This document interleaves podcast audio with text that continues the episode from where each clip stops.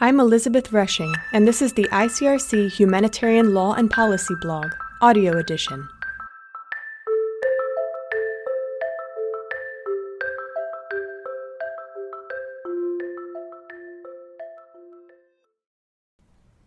Back to Basics Humanitarian Principles in Contemporary Armed Conflict. As with many conflicts in the past, the Ukraine crisis has revived heated discussions on the humanitarian principles and their relevance in contemporary armed conflict.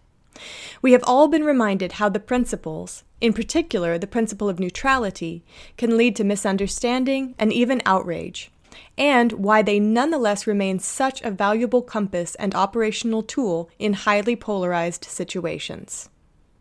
In this post, ICRC Director General Robert Mardini carves out a space for debate with a new series, Back to Basics Humanitarian Principles in Contemporary Armed Conflict, calling on partners to contribute to this important discussion.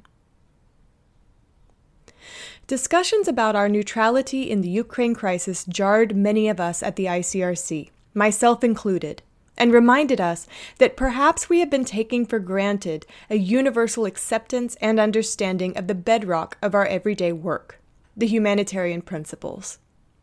In the spirit of going back to the basics, let me open this series with some straightforward considerations. The purpose of humanitarian action is to prevent and alleviate human suffering wherever it may be found, a seemingly indisputable intention. Yet, meeting conflict related needs is challenging, as crisis tends to come hand in hand with high levels of mistrust, division, and violence, all of which can hinder humanitarian action. In 1965, drawing on more than a century of experience, the International Red Cross Red Crescent movement developed an ethical and operational framework to guide and enable its work, notably in highly polarized situations. The seven fundamental principles of the movement. The first four principles humanity, impartiality, neutrality, and independence have come to embody international humanitarian action. The principles are hierarchically organized and offer both an ethical and an operational framework. Humanity and impartiality are substantive principles providing a moral compass. Humanitarian action aims to prevent and alleviate suffering, humanity, and is driven solely by needs, irrespective of nationality, race, religious beliefs, class, or political opinions. Impartiality. Neutrality and independence, on the other hand, have no intrinsic moral value. They are the practical tools for securing access to those affected by conflict or violence by creating and protecting a humanitarian space. They were devised to win the trust or at least acceptance, of all. Neutrality commands that we not take sides, and independence means determining needs and making operational decisions autonomously, irrespective of any other considerations. These principles rely on the assumption that even war has limits, and that belligerents will allow for the provision of principled humanitarian assistance in a safe and unimpeded way, as long as humanitarians avoid interfering in the dynamics of the conflict. Negotiating principles. Since the adoption of humanitarian principles, there has been a near constant debate and discussion on their relevance and applicability, and the extent to which one can truly be a principled humanitarian actor. That a tension exists between the simplicity of the humanitarian principles and the difficulties associated with their application is beyond dispute. Humanitarian action is rarely driven solely by needs, but also by access and security considerations and the availability of funding. An organization's ability to provide support also depends on its ability to strike a balance between competing priorities, needs, and perception in order to preserve trust and acceptance. The principle of neutrality surely causes the greatest levels of discomfort. How can anyone not take sides in the face of suffering and injustice? How can anyone provide support to people who sympathize with the enemy? And how can anyone speak to all sides of a conflict? Such acts are sometimes perceived as a testimony of inexcusable detachment in the face of suffering and a failure of moral judgment, rather than a tool to enable action on behalf of all victims. The reality is that aid organizations do take sides. they take the sides of victims. Speaking with parties to conflict does not mean supporting them. In fact, neutrality does not command silence. Humanitarians can and have publicly condemned actions, such as the bombing of a hospital, without compromising their neutrality. The decision whether to speak out must be weighed against other considerations of access, security, and acceptance.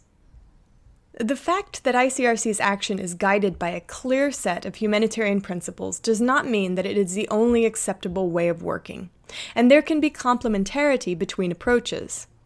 Some place the emphasis on preserving humanitarian access to meet the needs of the most vulnerable, and others focus on strengthening respect for human rights.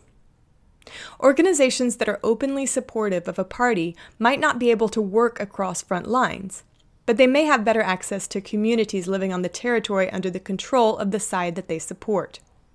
Development or peace actors are driven by yet another set of ambitions. Each of these different approaches have their place and fulfill a specific function. None of them are perfect, nor do they work at all times, but dismissing neutrality because it is misunderstood would be short sighted.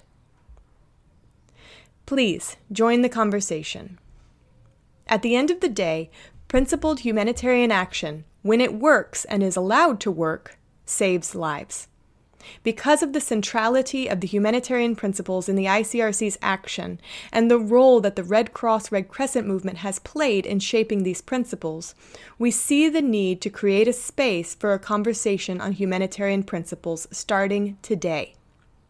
The first contribution comes from the head of our Center for Operational Research and Experience, Fiona Terry, who shares a personal journey of how she has overcome her unease with neutrality and embraced it as a critical enabler for humanitarian action.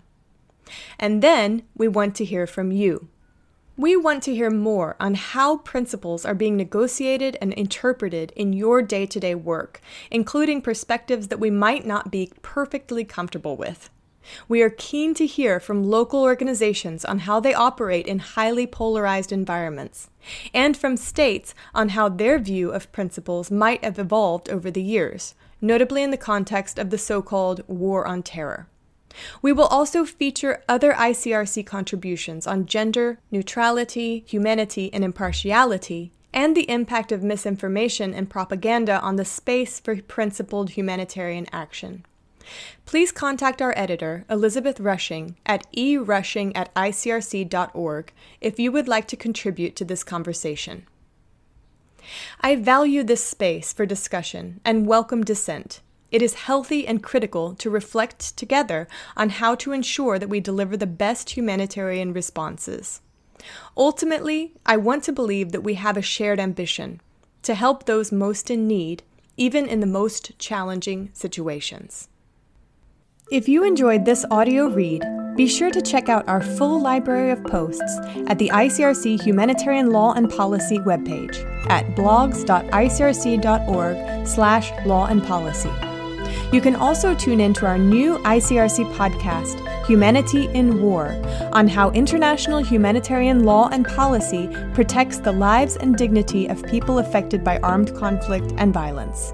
Humanity in War will be available on SoundCloud, iTunes, and Spotify.